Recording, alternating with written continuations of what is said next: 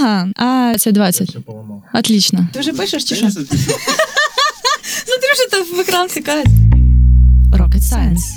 Привіт усім! Сьогодні ми розпочинаємо серію підкастів, присвячену науковим досягненням 2020, яку ми символічно назвали Rocket Science. Перша тема, яку розбиратимемо, буде пов'язана із космосом. Але для початку познайомимось. Я Таня, студентка КПІ за спеціальністю журналістика, а от спеціалізація піар. Тому дослідження космосу я тут сидітиму і активно піаритиму сьогодні. А я Лілія. У КПІ вчуся на ІПСА, у космос мене поки що не беруть, тому я його буду хейтити і заздрісно ненавидіти. Ах ти ж. Ще зовсім трохи пройшло часу з початку 21-го року, а ми вже прочитали низку заголовків на кшталт Марсохід НАСА сів на Марсі. Він доставив імена українців на червону планету. Українці там, звісно, не власною персоною, а лише їх імена. На марсоході вбудований мікрочіп. На цей чіп записано 10 мільйонів імен жителів Землі, серед яких понад 70 тисяч імен українців. Всі ці імена аерокосмічне управління США збирало до вересня 19-го року.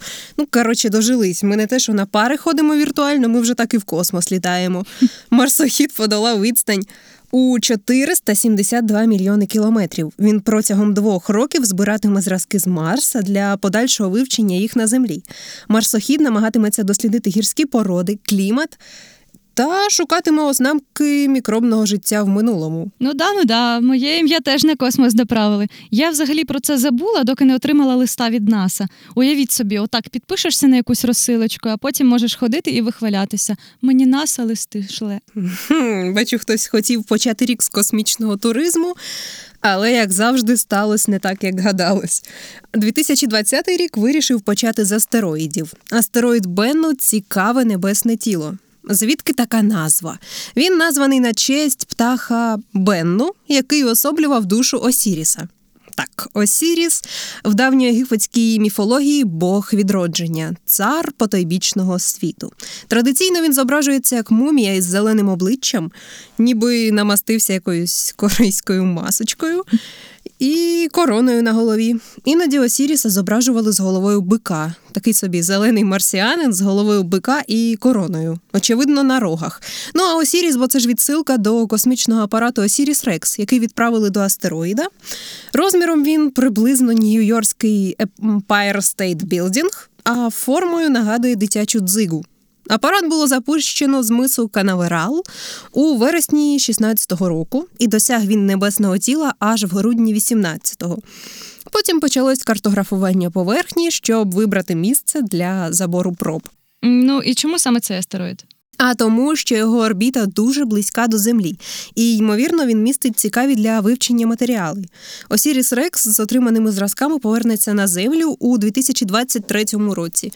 Бо ж це мені 22 буде, а я тут якби сижу і не молодшаю. Могли би прискоритись взагалі-то. Вони стануть найбільшими зразками, доставленими на нашу планету з космосу з часів американської програми Аполлон. Ну, добре, в мене тут 100-500 питань, як завжди. Навіщо взагалі відправляли зонд? Е, Навіщо збирають зразки і що з ними потім відбувається на землі? Що, що хочуть знайти взагалі? Ну, я так оце собі думала, що ти свою пачемучку пережила ще класів в першому, але бачу, що ні. Ну окей. Дослідники вважають, що Бенно належить до класу так званих кам'яновугільних або вуглецевих астероїдів. Це означає, що в його порозі збереглась велика частина хімічних елементів, які існували увага, 4 з половиною мільярди років тому. А це тоді, коли з'явились планети і сонце, а не коли динозаври тут бігали і якось кукарікали. Саме тому вчені так хочуть доставити зразки породи Бенну в земні лабораторії для вивчення. Ну, мені взагалі цікаво стало, що з такими зразками роблять на землі. Я спитала тебе, а перед цим я, звісно, погуглила і знаю, що, наприклад, місяць досліджують доволі давно, і наразі вже там на землі доступно 380 там плюс кілограм місячного ґрунту. Е, і класно те, що цей, шматочок ґрунту можна ну, може отримати будь-яка лабораторія, яка захоче. Для цього треба написати якось обґрунтовую, об- обґрунтовуючого листа до НАСА. Ну тобто, там навіщо конкретній лабораторії шматочок місяця.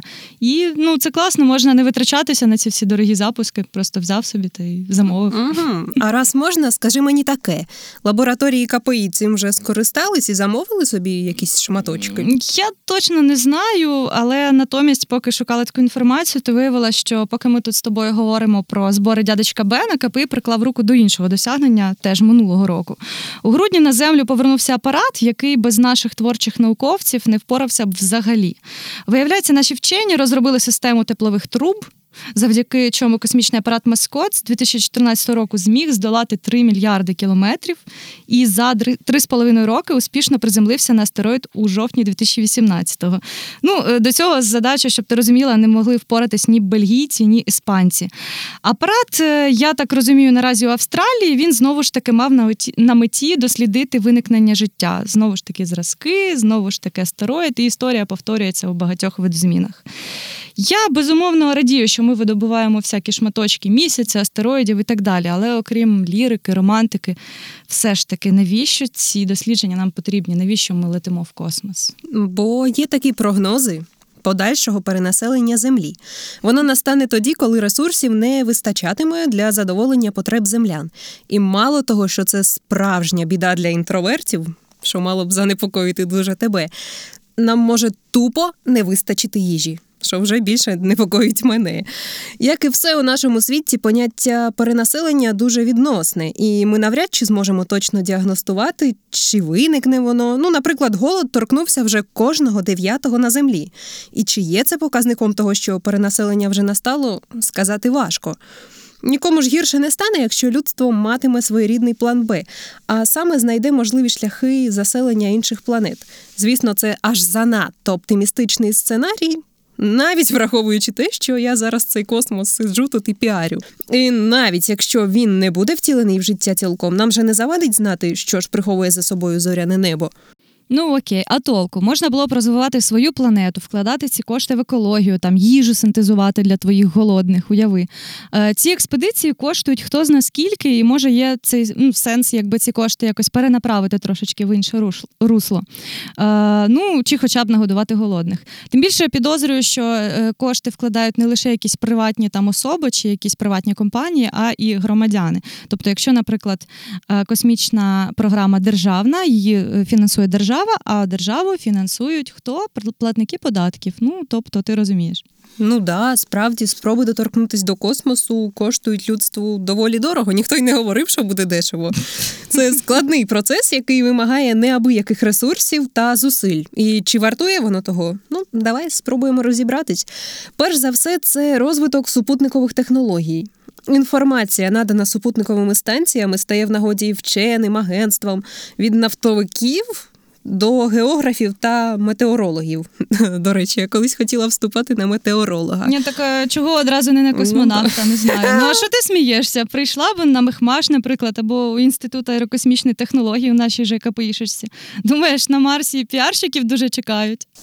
Думаю, що на Марсі і космонавтів не сильно там чекають. Чи ти думаєш, що там сидять отакі собі зелені істоти з очима на півобличчя? Чи в них обличчя, чи що там, не знаю.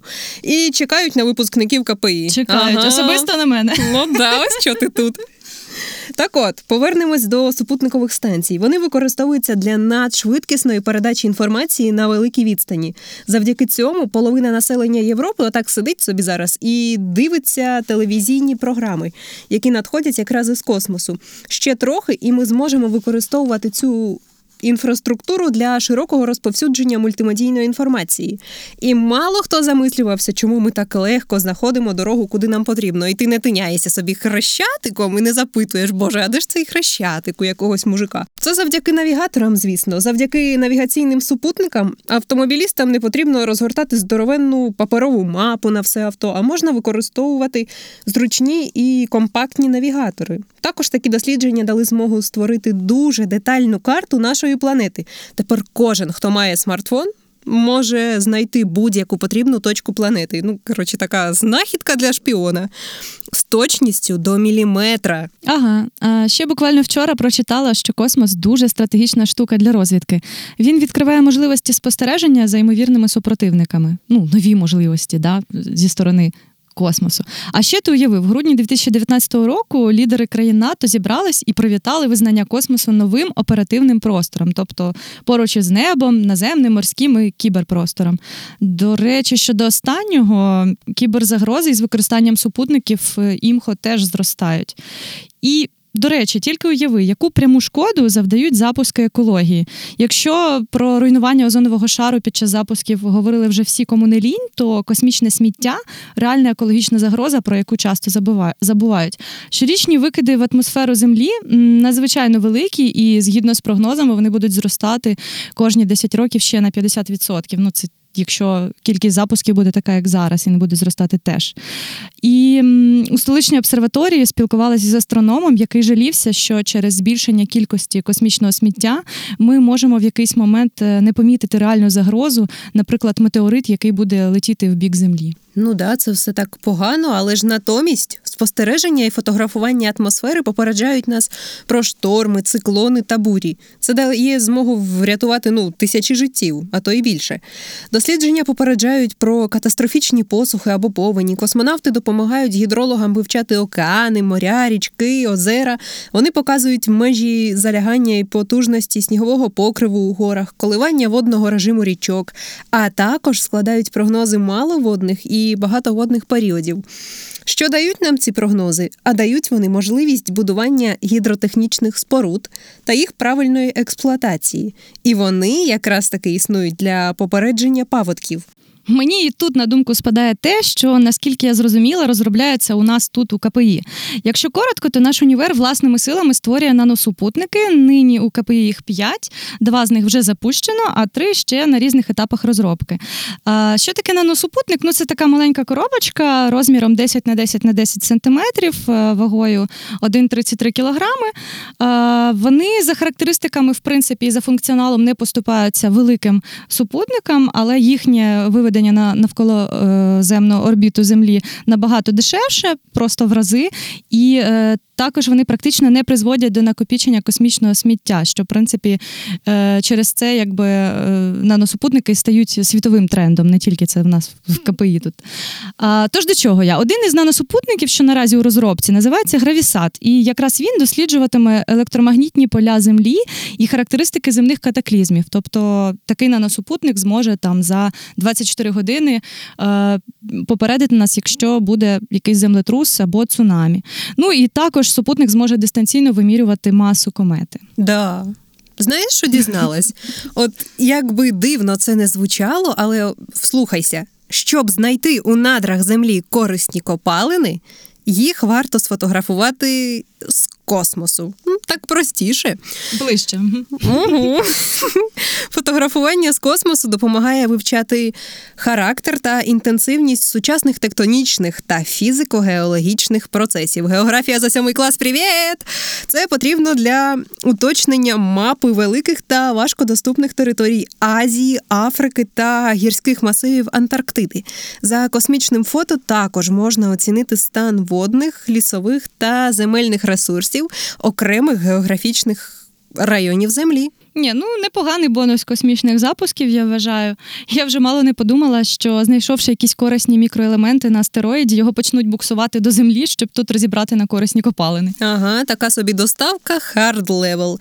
Космонавтика дала нам змогу вивчати безпосередньо радіаційні пояси, верхню атмосферу та магнітосферу Землі. Так, я знаю, що я сказала зараз дуже складно. Розжовую. Нагадаю, що верхня атмосфера це шар, де концентрація молекул знижується настільки, що вони рухаються переважно балістичними траєкторіями, майже без зіткнень між собою. Так, знову бачу знаки питання у тебе в очах. Балістична траєкторія це траєкторія, по якій рухається тіло, що володіє деякою початковою швидкістю. Ну, типу ж бурнули ми м'яч ногою, і у нього вже є якась швидкість польоту. Під дією сили тяжіння, це Ньютону привітіки, і сили аеродинамічного опору повітря. Верхня атмосфера починається на висоті близько 550 кілометрів. Це типу як від Києва до Харкова, і поступово переходить у міжпланетний простір. Магнітосфера Землі це зона навколо земного простору фізичні властивості якої зумовлюються магнітним полем Землі та його взаємодією з сонячним вітром. Також космонавтика дає змогу вивчати міжпланетний газ, простір навколо Сонця, саме Сонце, місяць, Венеру, Марс, зірки нашої галактики. Інші планети сонячної системи туманності. Така лекція закончена. Дякую.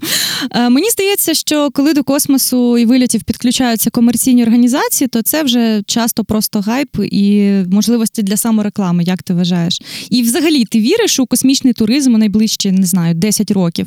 Там он тиждень чи два, як е, японський мільярдер шукає собі вісім людей для польоту у космос. Там у нього жорсткий відбір, купа статей у пресі.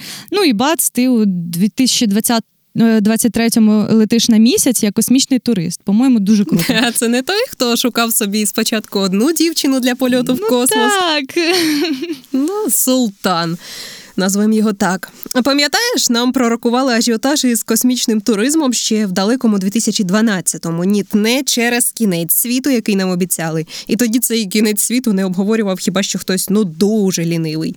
Поштовхом для таких сміливих заяв про космічний туризм стала заява одразу декількох крупних компаній про свої намір, наміри відправити перших туристів у космос. Знаю, що ти такої можливості не втратила б. Втім, ні одного польоту в космос людство так і не побачило в ролі туристів, так що радій, ти не одна така. Важко сказати, для кого такі польоти мають більше переваг для підприємців чи для туристів. Розробки продовжуються. Можливо, за кілька століть наші нащадки будуть літати в космос, як ми от влітку їздимо в Одесу. Хто знає? Ну, класно було б, напевно. Валяєшся такий, засмагаєш цілодобово. Одне сонце зайшло, інше встало, а потім третє. Головне, щоб не вийшли усі одночасно, як у ліцю синя.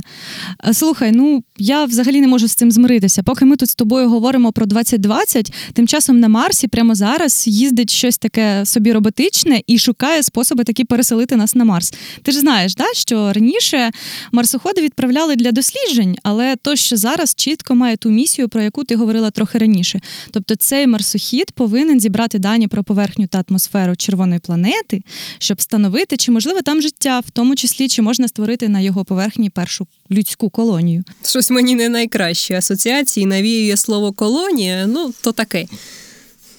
Ні, ну звісно, тема доволі холіварна, але якщо чесно, мабуть, це таки мало таких людей, яким не цікаво було б е, потрапити у космос.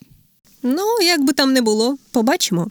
Якщо у вас є якісь цікаві думки чи інфа з цього приводу, пишіть нам в коментарях у всіх соціальних мережах: Інста, Телеграм, Фейсбук, Ютуб та платформах. Або там, де ви зараз нас слухаєте.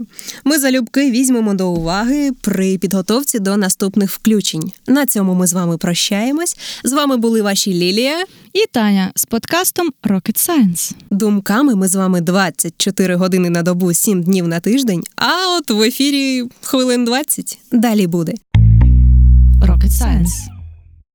Слухай, така я оце щось не зрозуміла. Що таке цей rocket science? Ну, та що це таке? Ну, це коли знаєш, говорять там насправді, що все просто і легко і зрозуміло. Ну, раніше казали, це не вища математика, тут зараз кажуть, тут немає ніякого rocket science. Ну, ми ж з тобою ніби все норм пояснили, що ні.